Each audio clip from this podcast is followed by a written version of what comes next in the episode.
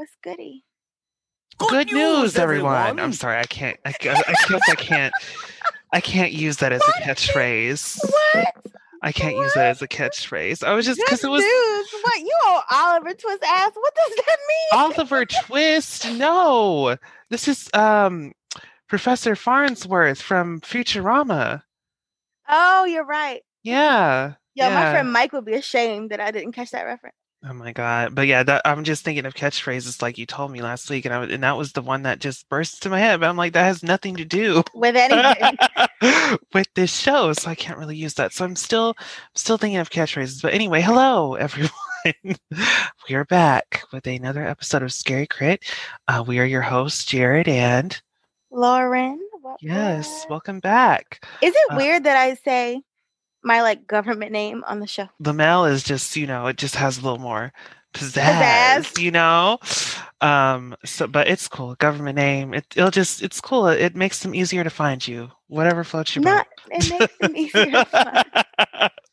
because you know they watch and listen let me stop um uh oh did you have you had some sort of question or something for us Oh, I have. I have. You know those questions that people ask and you get mad that they asked it. uh-oh Yeah. what you gonna So- say Since it's it's gonna go with our with our theme for this evening. what was better in your childhood? Goosebumps, or Are You Afraid of the Dark? Only Goose- strictly television. Damn, that was Goosebumps, fast. Oh my God. the fuck down. What what kind of is this a what, what kind of question is this? Goosebumps raised me, okay? I like. Are, I prefer Are You Afraid of the Dark? Well, we're just two different people. And that's Ships perfectly fine. Passing in the night. It's fine. but no, because and this goes to what I also something I said last week. I was not a Nickelodeon child. Nickelodeon Oh, Nickelodeon was- say that. You were Nickelodeon not was not my it. channel. Like while everybody else, you know, my cousins had the orange Rugrat tapes, you know. I did too. I had was at the yeah. I was at the Blockbuster grabbing every Goosebumps VHS in sight, especially the ones with Slappy. Don't get me started. I'm like, is Night 11 Dummy here? I need it now. And especially when they started um, releasing them on DVD, I had that one. We had the, um, I think we had the Chilo- Ch- Chillology one where, you know, the Carlsville, all that. But no, Goosebumps raised me. Like whenever that was on, I want to watch it. Um, it would be on when I came home from school. Um, I remember I was hoping and praying so badly it would be the episode How to Kill a Monster when I came home from school. Oh, and guess Oh, what yeah. episode was on? How to Kill a Monster. That is one of my favorite episodes and books in the whole series. It's just so good. Like the tagline, step one, run. Step two, run faster. Like, Mhm. girl, how do you like Goosebumps was everything to me. Like Haunted Mask. Like yeah, I like the uh, mask. I like the my favorite Goosebumps is the uh the uh give me a synopsis. amusement park. Amusement park. Horrorland. Yeah. Horrorland, yes. Horrorland. I was gonna say D180, and I'm like, no, I love them, but it's the theme. It's the amusement park theme. That's what I was trying to get to. Shout out to D180. But um yes, Horrorland was everything because it was just like how R.L. Stine was able to craft like that that little world, like yeah. and everything with all the different like scary rides. Um Goosebumps. But so I I will let you live in your goosebumps, but let me tell you why you're wrong. oh, this is a debate. This is a debate. Let me tell you why you're wrong. Okay. Are you afraid of the dark? To me, was like Toonami at car- on Cartoon Network, right? Uh-huh. Like you're little and maybe you've stayed up. Like Powerpuff Girls went off, and you're supposed to get in bed now. And like you go to turn the TV off, but you moved a little too slow, and then the Toonami thing came on, and you're like, Uh-huh. "Oh, what's this?" And then you're like ten watching Inuyasha, and you shouldn't be. When I was watching like Nick, right, all of the like happy-go-lucky we're kid shows came on, and then when it was late at night and it was dark out, here comes Are You Afraid of Dark out of nowhere. Which it makes made- sense. And it made me feel like, is this something I'm supposed to be watching? It's on Nick. Ooh. Ooh. Like it's fine, right? And then you got really into it because it was dark and like it was late and it was this whole it like was a vibe. It was like a whole mood that I appreciate. And I just it, it made you. I don't know. I feel like Goosebumps is. I'm not saying it's bad, right? But for me, Are You Afraid of the Dark made me feel like I could be involved, if that makes any sense, right? Like Goosebumps, like that was a story that happened to someone else. But Are You Afraid of the Dark? I think because of how it was structured, like these kids telling stories Mm, okay. made me feel like, oh, like I could be in this club. so because the structure was different. Yeah. More more like not not I don't think the word I want to use is inclusive, but more like It was less voyeuristic, and more, And more personal. Engaging, I think. okay. Yeah. From like cuz then I became that kid. Like I became that like the creepy kid like at our at the slumber parties that was like you guys want to tell scary stories? Ooh, I got one. I got one. there was a man with a hook, but no, let me stop. um, okay, I never thought of it that way. I just and with Goosebumps, it definitely did come on during the day, but it still managed to scare me during the day. Like I was afraid to go to sleep. You know, um, Yeah, cuz that opening dun, dun, dun. iconic. I when will will when will your fave ever? Okay, I'm just like, are you afraid of the dark? I don't think they had a theme song as banging Yes, what? It was It's the Goosebumps theme. Oh Like, that- no, like no, that piano? That. I'll give you that. That viewer beware, you're in for a scare. Come on. I'm about to flip this tail right now. Come on. But um I just yeah, I I never um partook in Are You Afraid of the Dark uh, when I was little, but I do hear they're making a reboot. They made it. It's out. How do you feel? There's a whole season. Eh, I don't know. Goosebumps for me. Yeah. And- um, Are you afraid of the dark all the way? I highly recommend that y'all watch both though. Really good. Um um Necronomicon taking off the shelf. Up. Insert Winifred here. Yes, I am so sorry. Um, but it is superhero weekend because uh, Zack Snyder's long-awaited Justice League has been released on the HBO Max. It is a whopping four hours, um, and over on Disney Plus, um, the Falcon and the Winter Soldier has been released. The show starring Odd Couple, Bucky Barnes, and Anthony Mackie. That's not his character. I know that's not his character's name. Sam. Sam. It's Sam, right? It's Sam. What's his last name?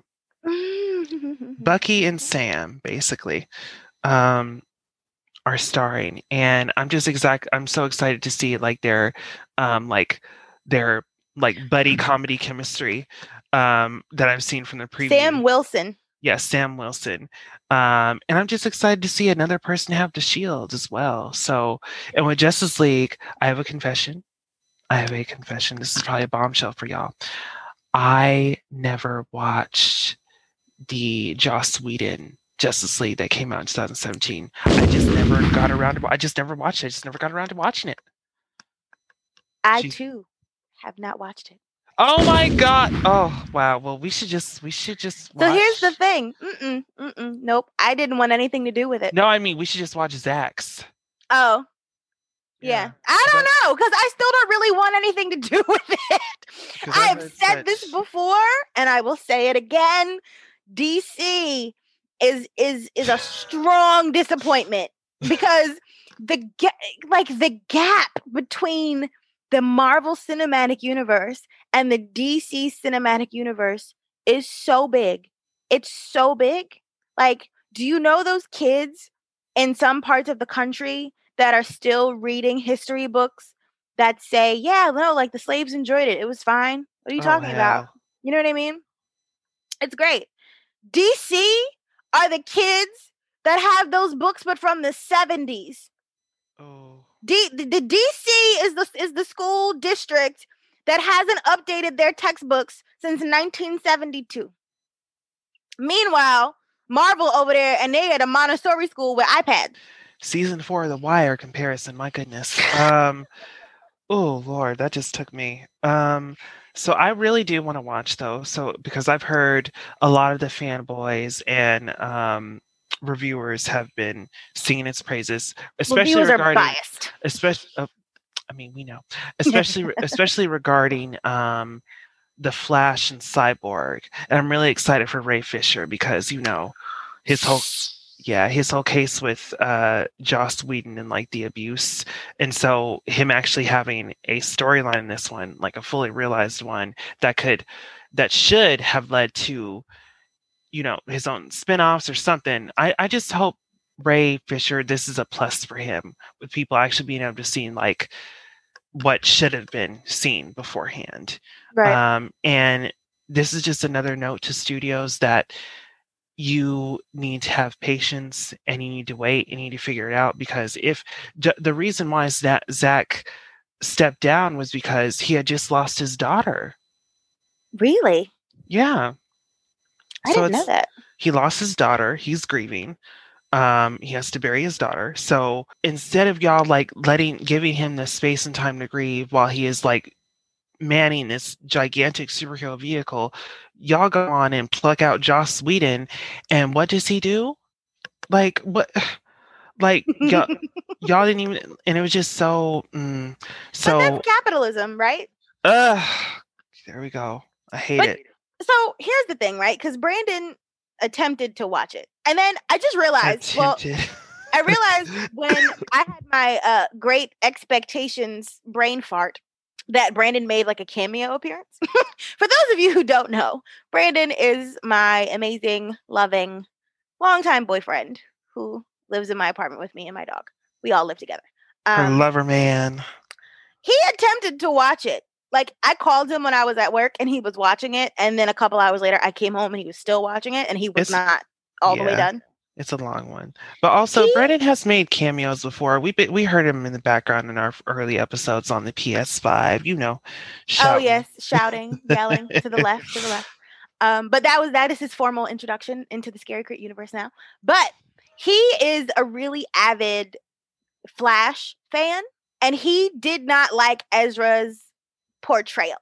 No, because he told me the way that he feels about it that Ezra was directed to play Wally when he was written like Barry. So the script Flash is Barry Allen, which is a very different personality than Wally West. Very but, different. But Ezra was playing Wally West, but was being called Barry Allen. You know Ooh, what I mean? The disconnect. So right. So Brandon was like, this is garbage. like, I hate it. But he said that the best part about what he was watching was Cyborg. See? And that what they should have done was what Marvel did and started off like you pick a character and you start, they should have picked Cyborg and started with him and then built everything around mm. Cyborg. Yeah, I, I don't know when I'm gonna watch it or like if I'm gonna split it up, maybe watch two hours and then come back to it, watch the remaining two. I don't know, but I I want to see it because I just I, I I like seeing an artist get to have their their realized vision come to life. I love how he was able to come back and you know the studio backed him and did it the right way. Um, I like how Ray Fisher is um, hopefully is able to get justice from this, or you know, and also that um, the fans got you know their wishes because they've been campaigning for this for like four years now. Because this is all we have. You know, and that's okay. This is it. This is all we have. That's it. so um, yeah, I will be definitely watching both um, because after WandaVision, I'm definitely excited to see um, the boys and the um, the MCU, see what they're doing next. So um, yeah, that will be that will the be my, yeah. Oh, shouts out! Hold on. What are we doing? Shout out to Yaphet Kotto. R.I.P. Oh my goodness. He he really helped make Alien what it was for me. But it's like, and I wrote about it a little bit, but just before we put the Necronomicon back on the shelf, when I started writing my thesis, the way that I started was by doing this big like mine into all of these films to test out the theory to see if black men really die first, right? Like I'm going to test out this cultural black association to horror to see if it's really true. And I when I got to Alien on this list is when I realized one that black women do not exist in the Alien franchise at all. Oh hell. Two, when you watch the movie, Parker is the only person in the entire film to be killed in in by saving someone else. Everyone else just dies. There Parker is the only person who sacrifices himself to Black save someone else. Sacrifice. And he sacrificed himself to save the only other white woman on board who just so happened to be blonde, who just so happened to be petite, who also died like less than five seconds after him, right? Because he's killed. She's so busy screaming, she, she just then sat there. She Right. just sat there. I'm like Victoria Cartwright. If you don't pick your legs up and get and move it, get to moving. So when I was, and that's basically what what I was doing was I was writing, okay, this is the black character. This is when he appears on screen. This is when he dies to time out how long it took just to get like an average, right? But when I realized that there were no black women in Alien, I was like, isn't that interesting? That even though Parker was in the lowest position on this ship as like an engineer, how much education and skill and intelligence you still have to have to do that job. So it was like it's it's cool that to be in an environment where a black person is perceived to be that smart, but why can't a black woman exist in this in this universe in this situation? Yeah, if they do another alien film, let's get a black woman. Can in there. we I mean, I know, I know, alien I. I know we had, I know we had Sanaa Lathan in um, Alien vs Predator, but I mean, like specifically an alien film. And I think that if if if they listen, okay, this is gonna run on too long. I need to say this really quickly, but I enjoyed Alien Covenant. Um, uh, Prometheus is fun, but they were originally going to do um, Neill's Alien, which was going to pick off pick up directly from Aliens, Mm, but that they they that didn't materialize. It dissolved, and I'm really sad. that would have been better because it would have been like a Halloween situation. Yeah, that would have been better. Oh my god, and they and it would have been so good. Like whatever happened to Newt, like we would have been because they oh Alien Three, how they did oh they just they were just like she's dead, she's gone. yeah, We gonna we gonna put Ripley on a planet with all men. You know, we just we're just gonna patriarchy. Get it back together. Was fucking But yep, that's all I wanted to say. Um. Yep. And then I'm sorry, it wasn't Victoria Cartwright. Veronica Cartwright. That's her. That's the actress's name. But Sigourney Weaver did a really beautiful tribute. She said, "Rest in peace, Parker. Over and out, Ripley." My cold dead heart. I Oh, feel the feels. Oh my god. I just yeah, he was really one of my favorite characters in Alien and it just I really loved how again, he wasn't the first to die, but he was definitely one of the most I would say dynamic characters. Like he was very necessary for the plot. He was de- he definitely was not a throwaway character. right. Um so I just want to thank um Yaphet for what he's done to Hor. um, and may he rest in peace. So the Necronomicon, we are closing it, putting back putting back on the shelf. And um, today we're um, switching things up a little bit. Uh, we we kind of we were kind of back there because we were talking about Goosebumps Afraid of the Dark. This is in the same um, same Yeah. era, same time era. Um, and we mentioned it briefly um, last week. So I thought it would be fun to do a movie called Scooby Doo on Zombie Island. Oh, insert soundtrack here. Oh yeah, that. Let's just talk about That the song? That song? Which one? There were there were two. Which one? Which The- one was your favorite? Um, the Terror Time. Is that what it's called? Terror time again. Yes. Na na na. Y'all know I can't sing. No, I got you. I got you. Because I was like, because you know, I was watching it when I was watching But no, it it then. was by Skycycle. Yeah. It's Yeah. terror, it's terror time again, and the ghost is here. I think I like the ghost is here a little better because that it had a more like you know spooky night. Oh, no, no, that's the one. Da, da, da, da, you know.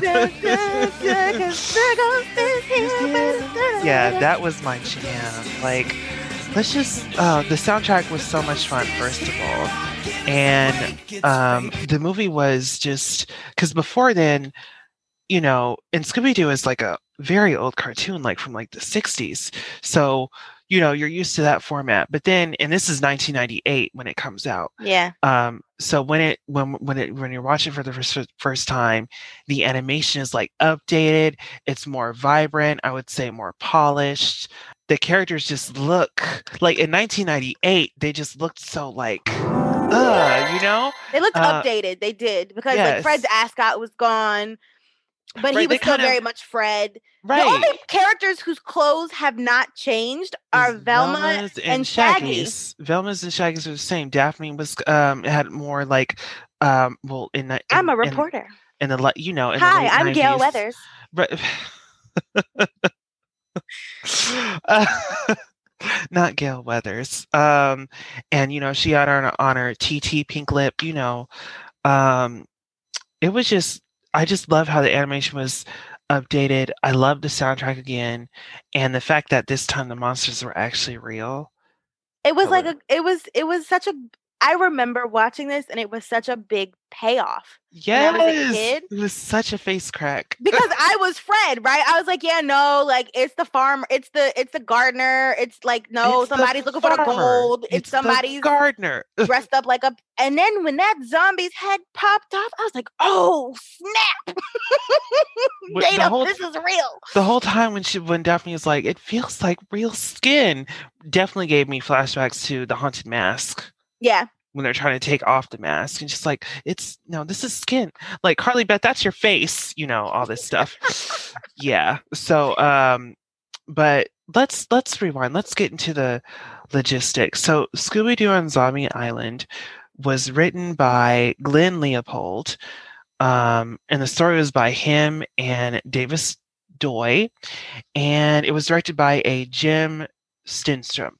So this movie was the first in, lo- in a long line of um, direct-to-video Scooby-Doo movies, and this came out in fall of 1998. So it premiered um, around Halloween time, and um, I don't know, it was just it was just such a fun watch because you're watching these characters like w- when you're a kid, you don't really uh, eras or or time frames don't really have weight or they don't exist to you but you could tell when you watch this movie it was different because again like the modernization of the clothes and how much realism was injected to it because again they split up Yeah. crew split up They grew movie. up. It was so weird. And I appreciate like because we were talking last week about a formula, right? And Yeah. how some movies are formulaic. And this I think is a really good example of that because it gave you the the the information you needed, right? The familiarity. This is Scooby Doo. This is the gang. This is what we do. This is what we've been doing, right? This is what you remember. And then when it pulls out to Daphne being interviewed by a black woman, mind you, Yes, Chris. Yes, let's a black woman talk show host. I loved it. I loved it.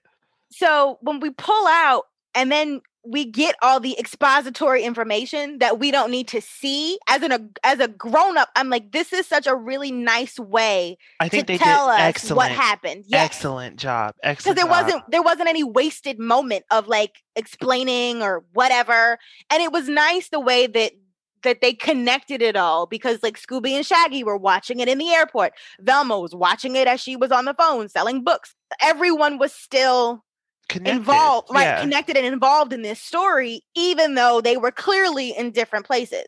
And then um I think I feel like um Scooby Doo from the live action from 2002 got inspiration from this for what they did in that movie at the beginning, where they all split up Yes. and then later like kind of came back together. But how they were all doing their own thing, um, which we found out when they were at the airport, like what they had been up to.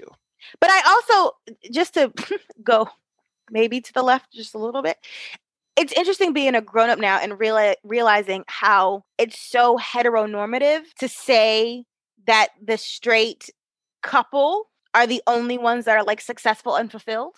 I thought that, I, I don't know, I was thinking about mm. that today, like, because Daphne and Fred are always shipped together, right? So it's just understood that they are like a romantic thing, whether Yeah, they're, a dating or not Package, yeah. and they are the only two out of the group that found a stable career, found success, found fame, whatever it is. Meanwhile, Velma is miserable in a bookshop because she is single and alone. And Scooby and Shaggy are basically transient individuals floating from job to job because they are single and alone. Yeah, Scooby and Shaggy were TSA agents. Velma owned a Dinkley Mystery Bookshop, so that was her bookstore because her name was on it. But, But yeah, she didn't you sound think- happy. Right. Yeah. And I was like, I would love to. Like, that's so cool to like own a bookstore and like do the things. But it, it really made it seem like this dingy, Lonely life, yeah. I don't see the sun situation. but Daphne didn't seem fulfilled either because aside from like not not um finding like you know what she was looking for with like actual huntings or you know real supernatural whatever um she seemed like down about not having her crew and which is what Fred picked up on and which is why he called everyone back together which I thought was a really sweet gesture yeah. Um, but yeah, as a kid, it was just really strange to see these people who we've seen always together, like in and out, like split up, even if it was briefly. But it was so weird to see like they have different lives outside of this. And then Mhm. watching as an adult, it makes perfect sense because it's like if it's not sustainable, of course they would Right. split up and go their separate ways. Like at least they all still had like incomes as as well. I'm gonna say adults because I know they're referred to as kids in the series, but I don't really see Fred and De- like I don't really see like 18 or 19 year olds doing. I would say maybe they were like early 20s. No, they were probably mid. They're probably our age. That would also make sense too. Yeah, like 20. On 27. the cusp of 30. 27 to 29 yeah that would make sense but it was nice to see like um them outside of the regular mystery solving shtick you know Yeah. like what are the and I, so, and I really i loved how the film was able to add like that dose of realism because as a kid that was like phenomenal it was like wow It was like, wow you ever see your teacher outside of school for the first yeah oh my god oh my god Like, bro, what are you doing here? to Go quote back to class. to quote mean girls i love seeing a teacher outside of school it's like seeing a dog walk on its hind legs like so yeah this is very this is very different because the movie opens it sets us up it opens up with like them in a castle and them getting you know the classic chase scene Nostalgia.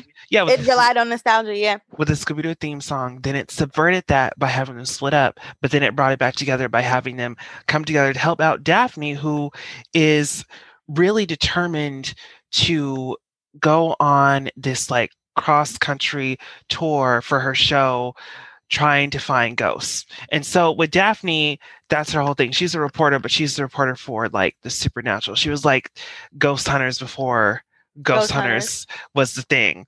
Um and for me, it was just like it was a real testament to because I just I watch it as an adult now. Just like what is what is up with white people and their obsession with the supernatural, like poking it, goading it, finding it out, exploring it, um, blowing it up, like airing it out blowing it up. you know, just like it just reminded me of Paranormal Activity when Micah brought that goddamn Ouija board home after Katie was not with the shits. And it's just like Daphne, why are you Playing with the Ouija board.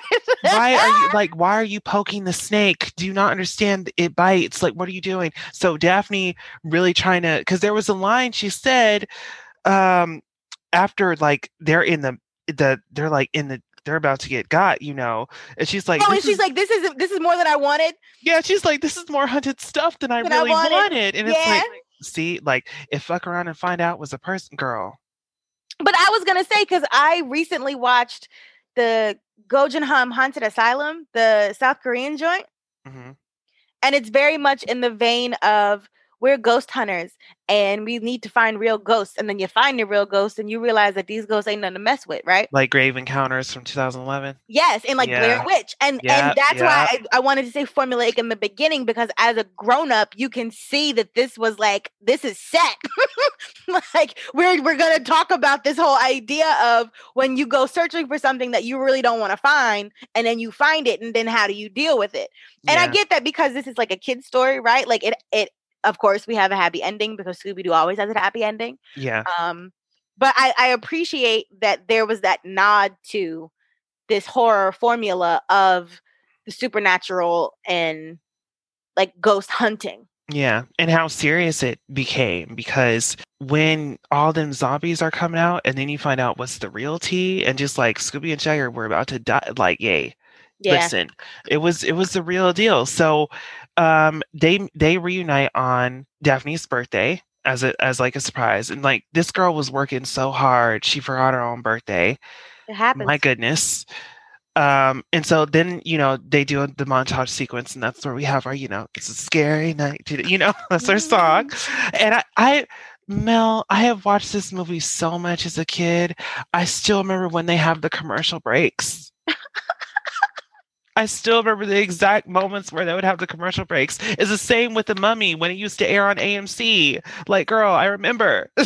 So you can remember that because I'm a bougie hoe. I had it on VHS. There was never any commercials for me. wow. So fuck my drag, right? Okay. Okay. I'm feeling very attacked right I'll now. just I'll just sashay away.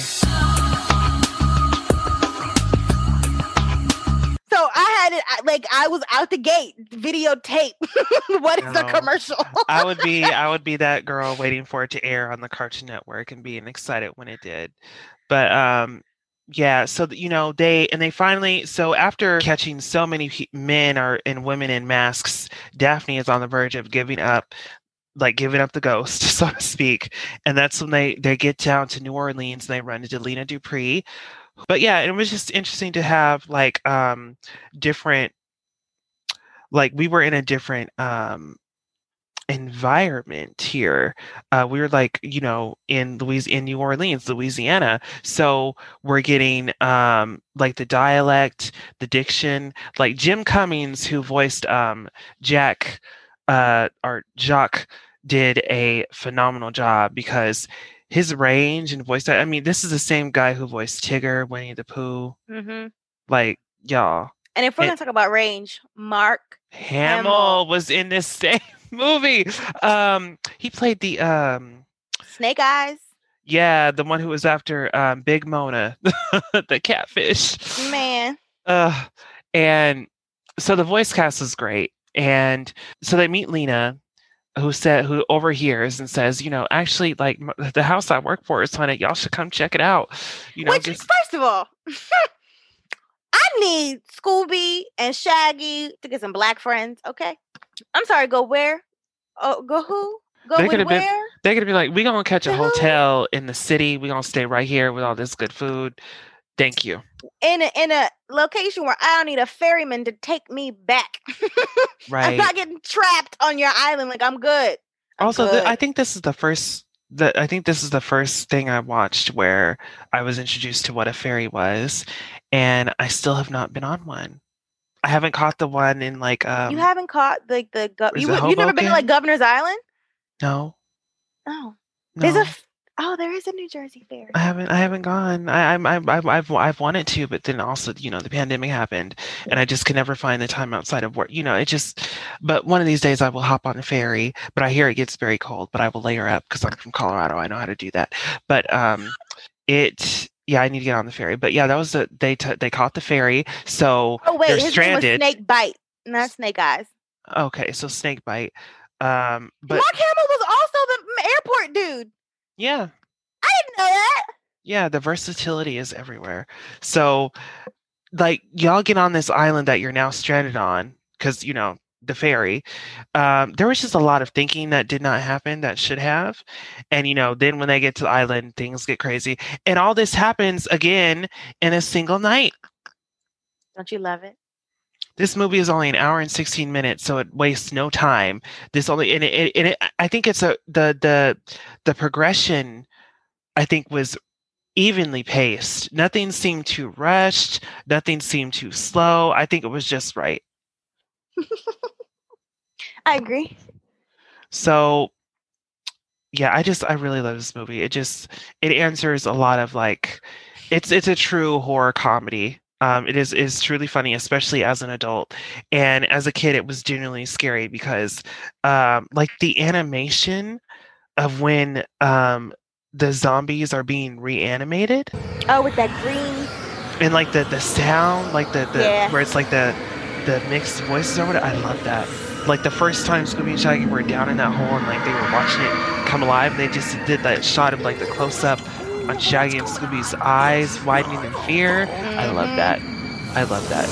So I want to get into um first thing the backstory of Moonscar Island, which I think will explain like exactly how dire and evil um the situation was. Because I'm you know watching as an adult, you understand a lot of stuff more, and so watching it, I was just like, wow, this is actually really fucked up what they are doing here. Like, yeah.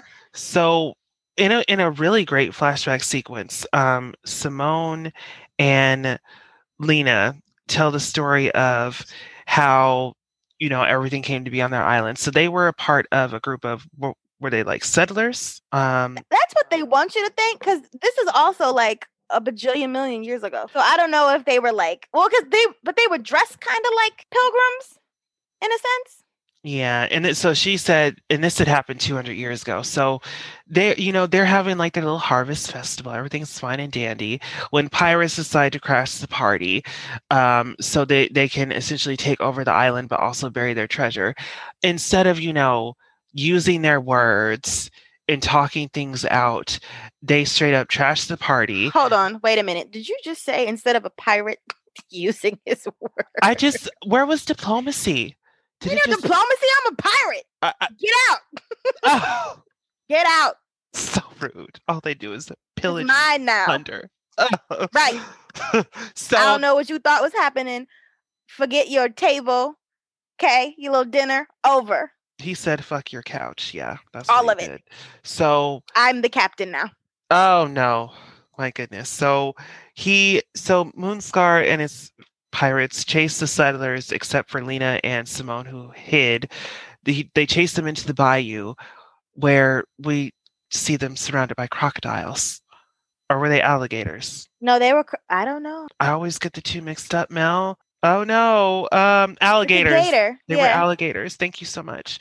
This is not Lake Placid. Um, so yeah, so they get eaten up. The the the the rest of the settlers and Simone and Lena. That when when they do the harvest, they like they had they pray to a cat god. So they go to the cat god for you know help, for guidance, for you know revenge. The cat god is like, bet here you go, fuck him up, sis. Do your worst. But the consequence of that is that now they are cursed and in order to not die and retain their immortality they have to drain people like the life force from people. So after and also i love how they were they subverted the typical werewolf dog thing and made them wear cats. I love how cats were like because it's very well. I, it's it's a riff off of the cat people, yeah yeah which I would like when I when I became an adult and I and I watched cat people. I was like, oh, that's where they got this from. Heard. so the cat people, the werecats. So Lena and Simone are like, we don't want to die yet. So we gonna keep this up. And more people move on the island. Spice traders came to the island. They started a um, pepper plantation, which did very well. I think this is how Lena and Simone got their house and stuff. And so, of course, Lena and Simone kill the spice traders. I think take over the business, become very lucrative, um, and then still manage to lure or get people to come to the island to further drain them on the harvest moon. They've been doing this for 200 years.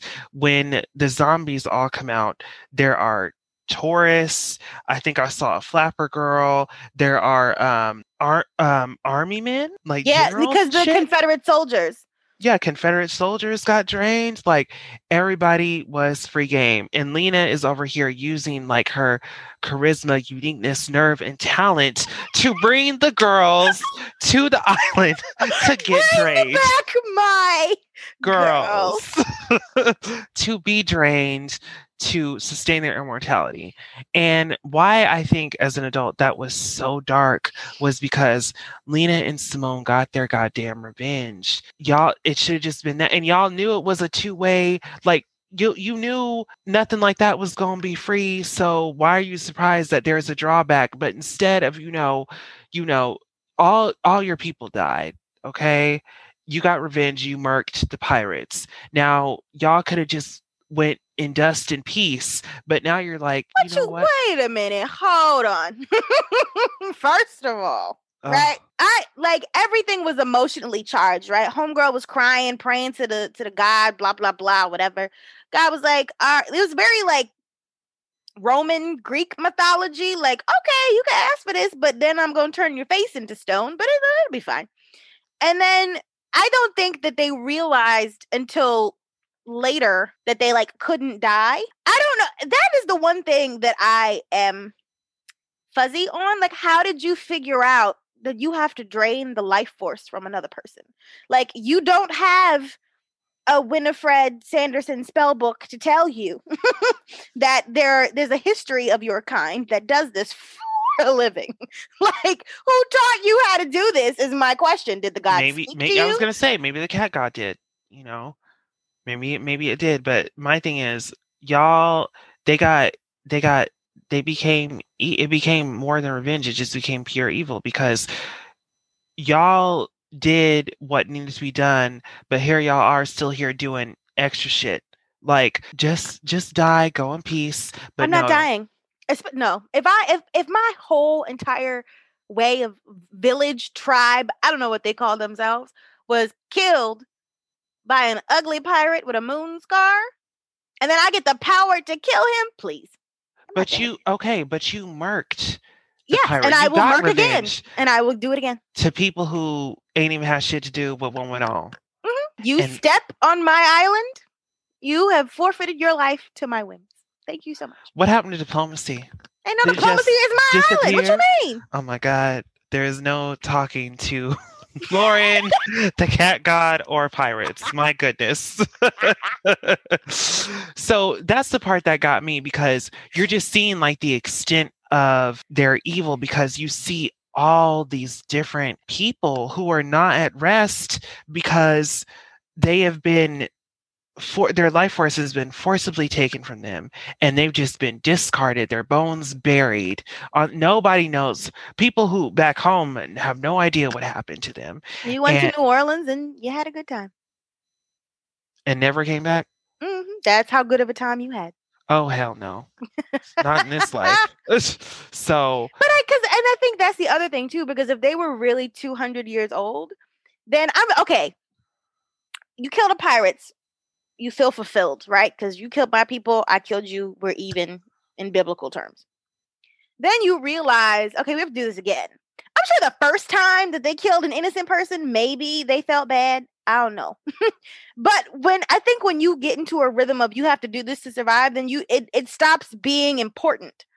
And I think that was the thing I took away from it when I got a little bit older. It's like it's crazy to see how desensitized you can get to some, to something or to an act that is that violent once it's become not a big deal to you anymore. yeah because they were very like uh, at, by 200 years they were professionals and like if you if you rewatch if you rewatch it back after knowing like what is what's happening what they're about like they're just they're very good at it even down to uh jacques because and this is i think this also adds to why they made that type of decision to continue because they recruited jacques because they needed transportation to get people to the island Mhm. and they made a deal with him because he wanted immortality. So she's like, he wanted the old man wanted immortality, so we gave it to him, and that was the commercial break right there.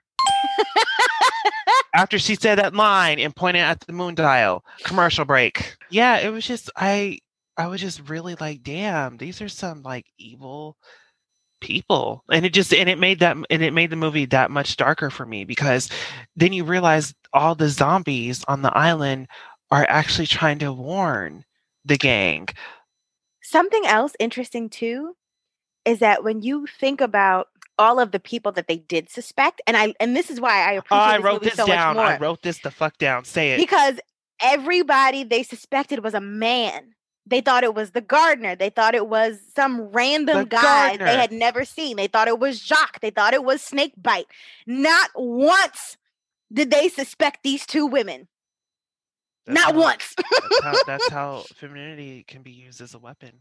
and and it's just so it's because I and I don't even know why I decided to read this, but I, I have the white femininity. women right, and I picked up the Monstrous Feminine this morning, and I was reading it again by Barbara Creed, and it's this whole breakdown of how historically eh, when people talk about horror and write about horror they write about women as the victim right? But there's such this there's this large sect of femininity as a monstrous thing right? Because when you talk about alien the ship was a womb and when you break all of that stuff down you were afraid of the feminine so so much that it became a monstrous situation and I think that in this circumstance, if you talk about this as a way of like, what is it? Never a woman scorned. What is the quote? Hell There's no, wrath, theory like, like a woman scorned. scorned. Right. If you take a woman's emotion as her as the part of her femininity and then turn it into a monstrous thing i think that this is how we get to the cat people because in the original version of the cat people they didn't the women didn't turn into cats unless they were aroused right? So now you've taken a woman's sexuality and turned it into a monster. And I think that this is a is a child friendly version of that idea and you take a woman's emotion and have it turn her into a monster. And with the and with the um the the sexuality aspect, um Fred would have never suspected Lena because he was infatuated with her. Right. She was a damsel in distress. Like you said, but Velma was hip to the bullshit. You said Simone was dragged away? Hmm. Look at these goddamn heel prints right here. right. Ain't nobody dragged. And that's why they would never suspect Lena or Simone because um, they would they they were they were projecting themselves as the victims in this case.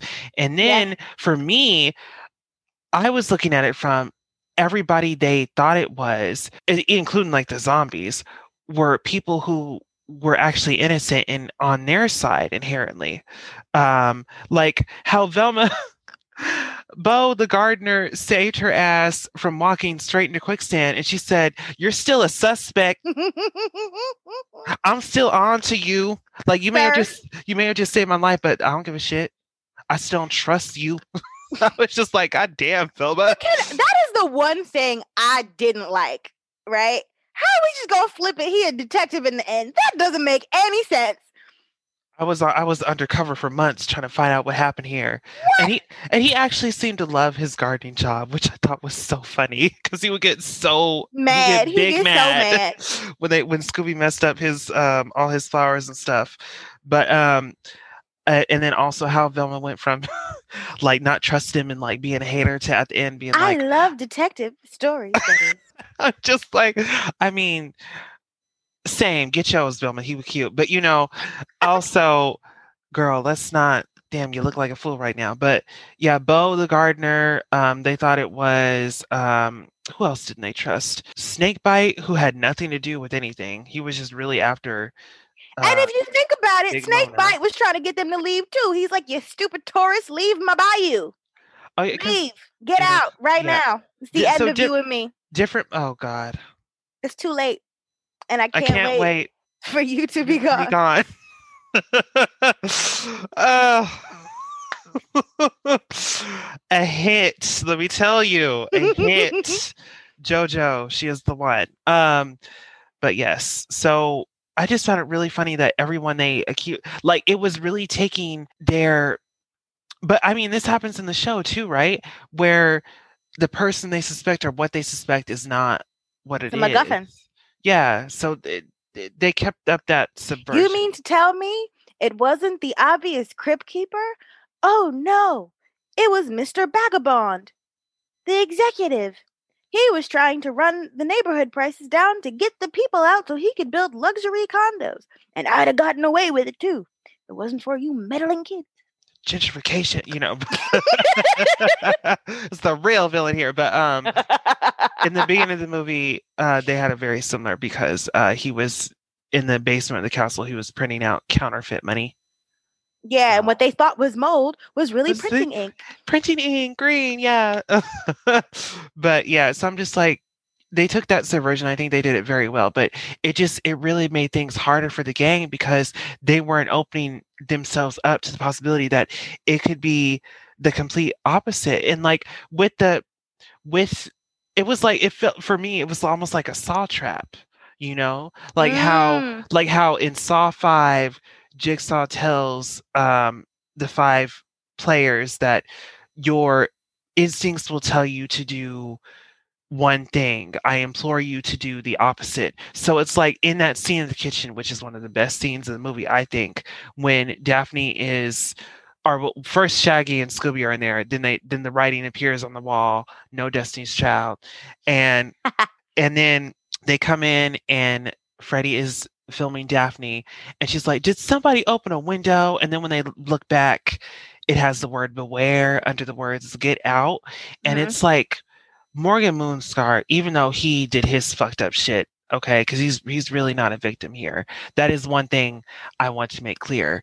Like, yeah, you got drained your You kind of deserved it though. but you deserved it. Like you chased like we was trying to eat dinner. but they was eating. They You was broke my table. They was vibing. This is like 1872. It took me three months to make that table. It was vibing to Frankie Beverly and Maze, you know, about to do the electric slide, and then you come in and you Break my table. tables. You broke you broke my table.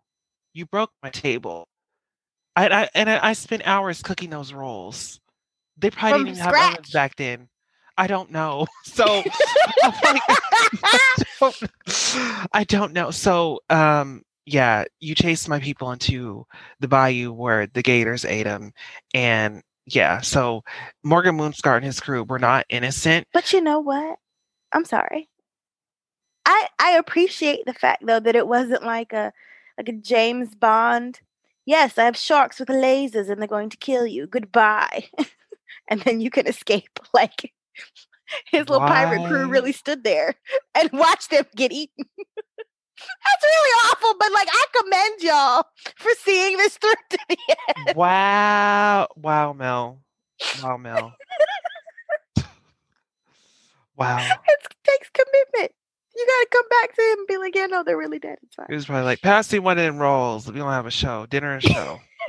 That's oh, that's terrible. But yeah, so Morgan Moonscar was not innocent, but here he is trying to warn people from Beyond the meeting the same fate he did, which I thought was really unique. How they're trying to, I don't think they were trying to turn him into like a hero necessarily, but it was it was weird how they were like humanizing him in a way. Yeah. Right. Yeah. Yeah, because like he even said, um, no, he didn't say thank you. Um, The, the Confederate the, soldiers the said. Confederate did. Which is also strange because why are we feeling bad for dead Confederate soldiers? Y'all were fighting for slavery. You too deserve to be drained. I need it on a shirt. You too deserve to be drained.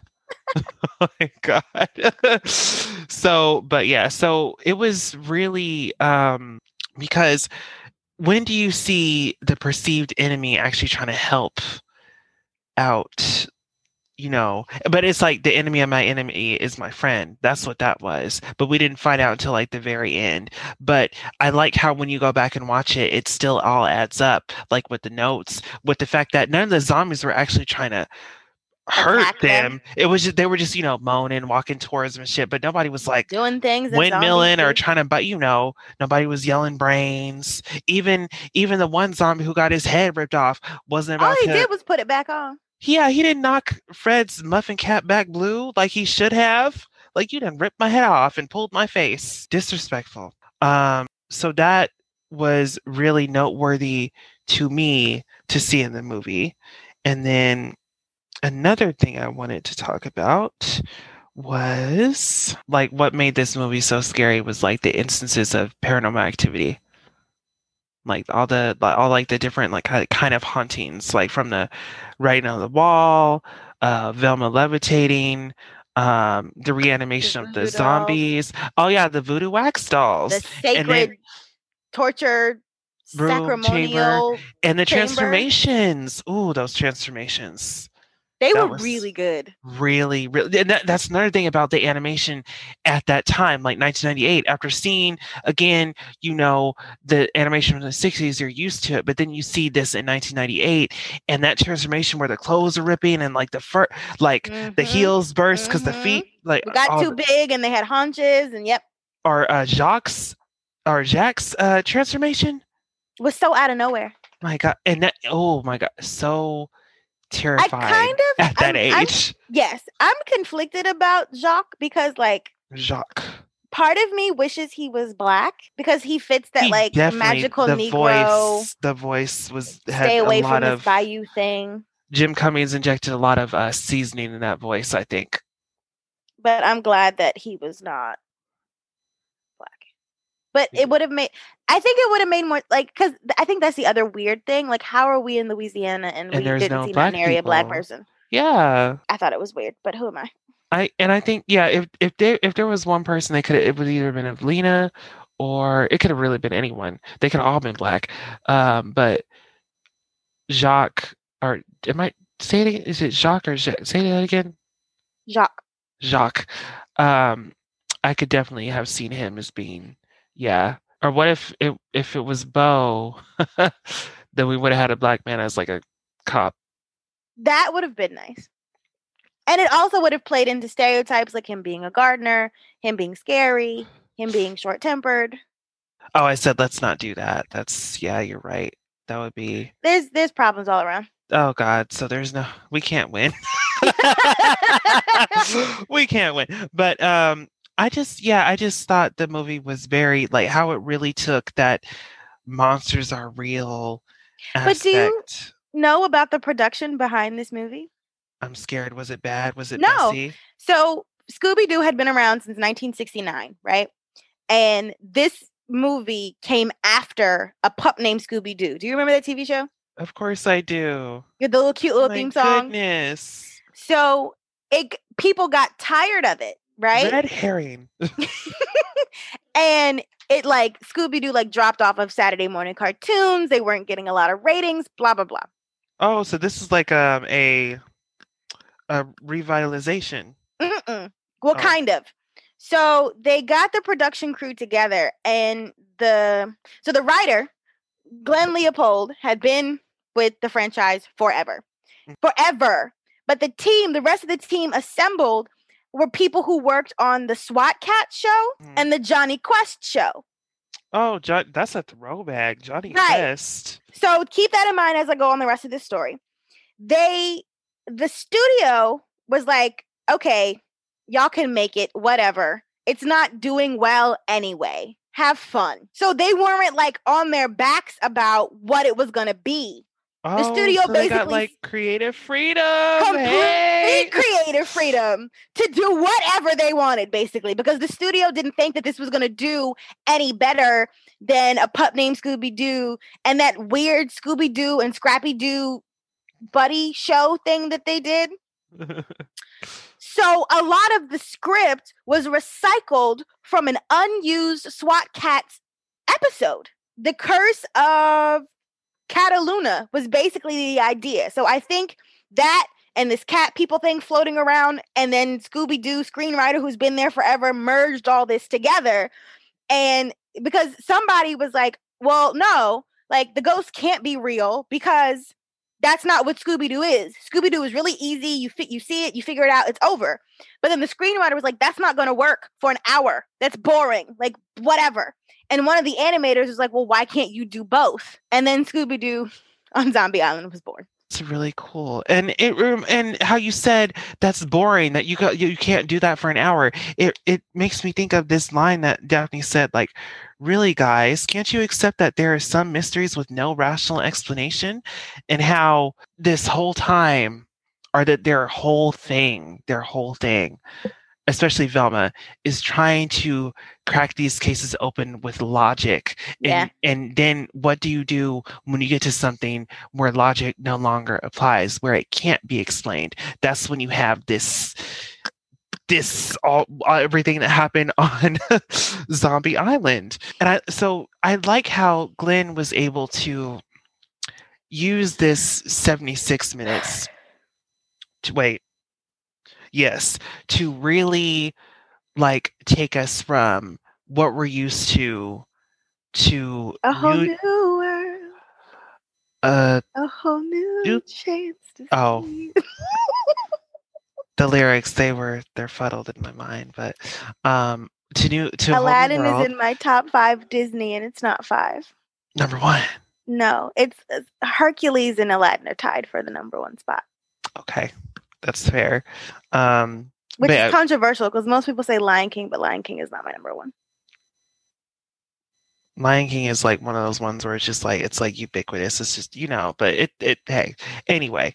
Um, so he takes us from you know the formulaic what we're used to, putting us on this island to where we're gradually finding out oh snap this shit is real, and then to the final part which is where oh the zombies aren't evil, it's these werecats. Like there's Is a that the word we're gonna use? Like, you said it once. I didn't think you were gonna continue to say werecat. the were cats. okay, that's what's happening here. So, yeah. So, and I just I think that was just so fun how they were they weren't in their they were out of their element there. Um like Scooby and Shaggy stay scared, but it was really when Somebody has to. Somebody was has really- sense. it was really when it was when Daphne, Fred, and Velma were like, "Oh shit, we are in trouble. like we are But in isn't that stuff." whack? Isn't that like slightly gaslighting somebody? If your friend that you've known since you were a kid comes to you and is like, I saw some spooky shit, and you're like, Yeah, okay, that's fine. Here's some food. Here's a sandwich. Go away. because they were try- they were busy stay trying to use well daphne was you know she wanted to believe it but velma and fred were trying to use like a like mm, i don't you know is there is there projectors smoke and mirrors what's going on here when that's not when that doesn't fly so but i do love how they were able to adapt so quickly um like when it came to the voodoo wax dolls like how simone had daphne's hair was in hers. Velma's uh glasses cleaning cloth was in hers. Um, i think they took fred part of fred's ascot for Mhm. his. And the fact and this is such shade the fact that they didn't even deem shaggy and scooby Appropriate rex enough. to make their own dolls. They're like those those oafs? Oh please. When it turned Yeah, out when those when those came in and exactly. Bowled you over. So um and i thought that was a really fun scene how like they were able to use their own magic against them and how we it was revealed that Beau was on their side they had like you know and th- he was doing his own private investigation which they interrupted Um, right, I'd have been mad. I've been here six months. i think that's a, here y'all come. that- i think that's another reason why he was so like territorial because he's just like hey like i'm i'm working here who are you people um yeah i just i think that was a really fun component like the supernatural um happenings that they had and again the reanimations like that with the green with the green light with the um the the the sound effects like the score Yeah. like the the what the mixed voices and the you know i thought that was really cool You know what I just had a, thought about because we had talked. Well, I, we had talked about like Greek mythology just a little bit, and I'm like, this could be a really big metaphor for like the underworld in a way, right? Because if you think of the ferryman as the ferryman, and then the bayou is the river Styx, Ooh. and then this island in and of itself that where death is a living, moving entity. They like went to find Persephone and then came out of it alive so they vanquished hades in a way. Okay. They put out his flaming hair. I'm kidding. um, okay, no, that's a really good. I, It might be a stretch. I had just thought about it because, like, but the it, wor- it, it thing, works it works. though with the ferryman. It does work. Um, what else did I want to mention? Let me check the notes. Um, oh, I just wanted to say. Uh, Fred's line about trying to again trying to rationalize the supernatural, trying to rationalize the zombie, where he said, "It must be animatronic." I said, "I said, girl, this ain't Jurassic Park." They tried. They tried. I think it's also important to note that this the franchise had introduced like quote unquote real things before. Like in the 80s, there was an episode where Shaggy was abducted by aliens that were like actual aliens. Mm. And then there was another episode where Shaggy and Scooby spent the night at a castle with like real vampires. Ah, Like they tried it before, but only in like the 30 minute episodes. So, So it was interesting wasn't- to have it as a feature. Yeah. Yeah. And, I, think, those are episodes too that nobody really remembers. I I don't. I'm sorry. I don't. But I do love the series and I love the the movies. Um, but this one was just like really fun as a chi- child because it was effective in the horror aspect. And as an as an adult, it's just fun to watch because nostalgia, of course. Mm. But you understand a lot of things, and you. I think you gain um, a deeper appreciation for what the movie managed to do to the series, which is like breathe new life into it. Because as you said, like it had been taken off of programming and people and then the the the studio or whatever were, were like done with it. So they just gave them the keys, but they turned it out. because you have to think about the positioning of it too because it was the gang and then for a lot of like the 80s and maybe the early 90s it was just shaggy scooby and scrappy for a really long time because i remember like scooby and and Isn't shaggy were like off teaching uh uh god do you remember that when they were at a at a school for girls and it was like frankenstein's School- daughter School? and- yes Oh my god! Yeah, and, and, and Shaggy was wearing a a red shirt. Red shirt, yeah. I was just like, what is this?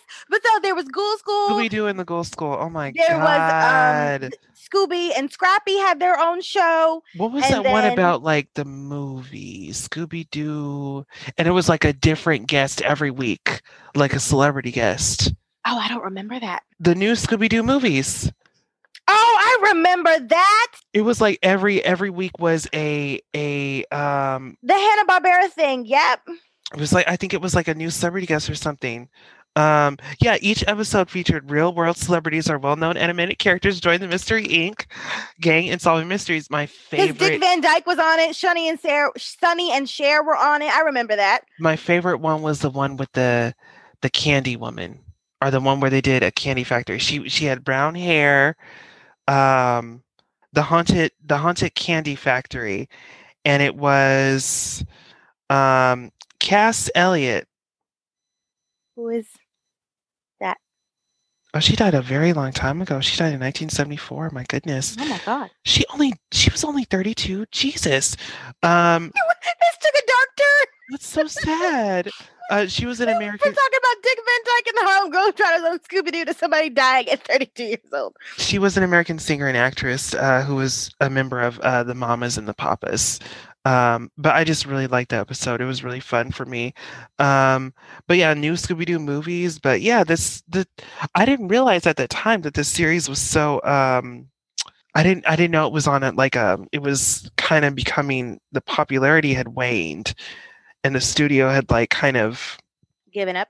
yeah, but I really love how, even though they didn't really care, but they like threw their trust, or not even trust, but just like threw the vehicle to Leopold and crew, or like you know, just a go crazy, and they turned it out. Like I, I, I just this is this is such a big movie for '90s babies, and again, it started off like this huge um line of Scooby Doo direct to video movies. Like, what is your what's your favorite top three from that era for the Scooby Doo movies? What was the one where they went in the video game? Scooby Doo and the Cyber Cyber, Chase. Chase, honey. Yes. Oh my god, that was uh, the music in that one was even better than the music in this one. Mm-hmm. Mm-hmm. So Oh it's that one, this one. I don't know. I don't know. Uh do you have three? I do. Um, Scooby Doo and the Witch's Ghost, hands, boots, the house down. Okay, because The I lo- Witch's Ghost is a good choice. because I I love me some witches and like the whole thing with the book and and Thorn being like half Wiccan and like all the the pumpkins every oh my god everything everything that number one um Scooby Doo on Zombie Island uh wait hold on Witch's Ghost number one um Cyber Chase number two and then Scooby Doo on Zombie Island number three. And then if I had a fourth, it would definitely be Scooby Doo and the Alien Invaders. I did not like that one. My so Mine is Cyber Chase, Zombie Island, The Vampire Joint, Um. Oh, what was that one? The Legend of the Vampire. Okay. And then if I had a fourth one, which is Ghost is up there though. I can't say that it's not. But if I had to pick a fourth one, it was the one where they were with Batman and the Justice League. What? Mhm. I don't remember this. Was that one of the newer ones? What year? 2018. Oh, see, that's why I'm only talking about like the ones from like the late '90s, early 2000s. Oh no, I'm sorry. I, I have to include it. Scooby Doo Oh, and Fred and Velma and Daphne really helped the Justice League figure out a mystery. And I was like, oh my God. I was all of like eight years old again. I was like, what? what a What is happening? what a strange Black crossover. Canary is talking to Daphne right now. I don't know what's going on. What a straight, what a unexpected crossover that is. Wow. I was so excited. But then, like, They had a bunch like- of fun ones though. Like Chill Out Scooby Doo, the one where they were in the Alps was cool. The Goblin King one with all the fairies and stuff. That was fun. and this one isn't a feature, but it was an episode, or or I think it was a short. But the one in this is like late '90s. Uh, the one they did with um, Johnny Bravo. Oh, I remember that. I do. But I think my favorite one would definitely be um, the Scooby Doo Project, which is their parody of a Blair of the Blair Witch Project. That was iconic. When I told you they they did that shit, they did that shit. Um, any any other things you want to say for Zombie Island? Because I feel like we have been. Hmm. I want to address the fact that I think this is the first like G rated thing we've ever talked about on this show. We went from Spell to Scooby Doo, and I'm not mad. Hey, that's that's our that's the beauty of our show. We hop around. Hey, we don't like to keep ourselves necessarily restricted. So But I want to I want to just say that like cuz from the beginning, right? We always talked about how this is like a critical analysis with like spice. and I think it's important to at least acknowledge that anything can be looked at with a critical lens and you can find like the theory and the application and all of these things that we know and love in just about anything that's made. yes. No, I'm just saying. I just I No, like. thank how- you for coming to my TED Talk. No, I just I think no, and like you for um like giving the people that uh like that reaffirmation of like what we're about. Um, because it can. I feel like it, sometimes it can get lost uh, when, when in we. Yeah. The last thing I do want to mention, which I think is very important to me and a, a bunch of other 90s babies, is the food in that movie had no business looking that good. It was like anime food. Had no business. Like that po' boy sandwich. Um, oh, all of it. Oh my god. I and till this day, till this day, Mel, I and don't judge me, don't don't judge my palate, don't judge my basicness, but I still have never had crawfish before. That's but- a shame. But I really but Have you had beignets? If you have to think about it, then the answer is no. No. I have I've never been to uh wait. I've been to Louisiana, but I've never been to New Orleans. So A beignet will change your life. I know it will. I know it will. Um but yeah, this this movie definitely made me want to have crawfish because the way Scooby and Shaggy were um eating them things, like sucking them up, throwing them away. Um it just made it look really, really good. The gumbo, even the peppers. Even the peppers, I wanted some. Um, it just like um the one the, I would say the two things that weren't really well no, the Scooby Ducks the because I was a kid, they seemed appealing to me because Scooby and Shaggy loved them so much. But the two things I would say were that were not appealing were probably the Scooby snacks as an adult, and also those biscuits they were eating at dinner that looked like Scooby snacks. Yeah, if you remember. But no, the animation for the food was oh my god! It just like I think as a child, that's just another thing where it's like it just had no business looking that good. Like it reminded me of um the aristocats are the aristocats in that um the cracker the mouse had Oh, that he would yeah. dip into the milk and it was just like oh my god i want that cracker Give it to me. Just give it to me. Just give it. Give it to me. Give it to. So want it. we need to do like, you know, five years from now. We've been in the game a long time. We do a, a replay episode. We're gonna go to New Orleans and go to Cafe Du Monde and eat beignets and record this episode again. Oh my god, that would be so much fun. Gonna be looking snatched in the New Orleans humidity with our, you know. Do a lot, not a live, but like record as we eat the beignets. Y'all will get this mouthful of beignets and this theory, this high critical theory Yeah, getting powder everywhere. Getting hit on by you know the New Orleans trade. You know, No, thank you. probably not you because you taken, but me. I don't know.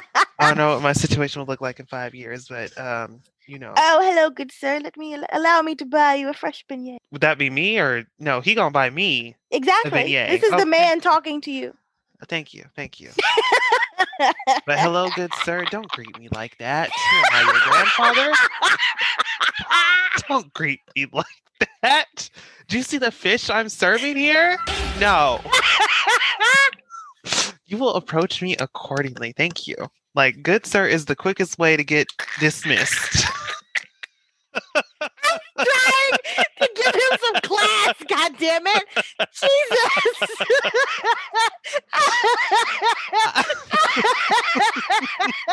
I want him to be uh, a professional man. You know, maybe he's wearing a top hat. Maybe Oh no, I, I, I, oh no. I would definitely, I would, I have no qualms against that. But I'm just like, uh, you, you see what, you, what's going on. Please approach me correctly, okay? Like, don't let me have to teach you. Thank you. My aesthetic speaks for itself. So you respond accordingly. Thank you. This has been a PSA. Oh, hello. I see you have a beautiful Sailor Moon case. Allow me to buy you a fresh beignet and we can talk about who the best Sailor Scout is. Is that a better approach? That would because you know it it it touches my nerd side. So there we go. there we go. Um, but yeah, so in five years, maybe even sooner, we could we could be doing this in the New Orleans. Yes. I said five years because COVID and oh, you're I don't know. We'll see how it goes. But okay, I I think that yeah, that has been um Scooby Doo on Zombie Island, phenomenal film from the late 90s, 1998 to be exact. Um, a big 90s babies favorites, even for people who aren't into horror. They love this movie. because everybody loves Scooby Doo. So good. It was so much fun. Scooby Doo and them damn cats. My goodness. but you know, before we wrap it up, my favorite line from the entire movie Oh God. you and that dog. Dog? Dog. Where? Where? I like uh, that running gag was very consistent. Was very consistent and done very well. Yeah, that and it's just and it's just so funny. It's just so funny. Like when Daphne called, um, when she said, "Freddie, you are so corny at the dinner table." Yeah. um, and then when um after they get chased by Snakebite's um boar Pig, boar, Pumbaa thing. Where did they- he even get that? Uh, just girls i don't know but they in the bayou but then they they, they get chased too They have they, they in the bayou. hey they fall into the the hole and then shaggy's like how humiliating chased into a hole by one third of a blt i was just like wow that's a, that's a line that probably wouldn't have gotten me as a child but it made me giggle as an As adult. an adult, or when he said, "Boy, do I need a trim," and he gets those scissors and you know starts cutting at his little goatee. No, doesn't even cut anything off. Anything off. Like perfect. So nineties. I don't know. um, but yeah, this is this is a fun one. This was a really fun one. Um, any um final curls, final thoughts, final no, I enjoy it. It's one of those things I watch again and again, like Muppets Treasure Island. It's just a thing. Oh Muppets Treasure Island. Um, We've got cabin fever. my favorite Muppets movie is um Muppets from Space. Oh, where Gonzo finds out he's an alien? Yes. That's so nice. It is such a fun movie. It is so hilarious. I love I love how everyone was is like roommates in this big house and um then the the beginning with um Brick House by the fucking Commodores and like all the everybody's waking up and uh like the breakfast and um the showering like just show it and it's such a crowded house too.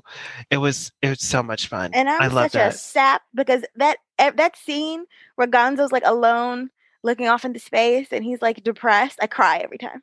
Oh no. Every stinking time. Mel. Because I'm just like, Gonzo, no. That- Ah. yeah, Muppets from. Space is, is my favorite Muppets movie. Like that soundtrack, like You're a Shining Star, like oh my god, the blackness. Oh, blessed be.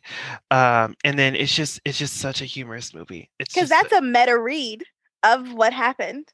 Because Gonzo was this thingamajig his whole life because he was with these Muppet people, right? And the only other black Muppets are Ralph the dog and Dr. Teeth, right? So, but you don't hang out with Ralph and Dr. Teeth. You hanging out with Kermit and Piggy and like all like the white characters. So now you're like, oh, who am I? What am I? Where do I belong? And all these black people come from space and be like, what's up? and then Rizzo's whole uh, rat rebellion in the lab. oh my god. I just i love that movie all right well uh i think that's it. Uh, i i hope everyone has been stimulated. And if you're still waiting um i hope that it comes in for you soon. Because i know things like wells fargo be taken forever but you know. Um hang in there. I hope everyone has a oh i almost said good weekend. Lord this is not going to premiere then it's gone from Di- you know, i just hope everyone has a good week a good day and um oh happy spring Sure. because it's it'll be spring by the time this comes out Sure. What you ain't happy about the flowers blooming you ain't happy about feel like the- spring. No, look, the dog. the- She not happy. That she's like spring. What? It's cold. i tried people i tried y'all take care say bye to the people Mel. Bye to the people. Oh, the ghost is here, it's a frightening task to face our fears and the creep in the mask. Until the ghost is here, there's no reason to ask. He's fake.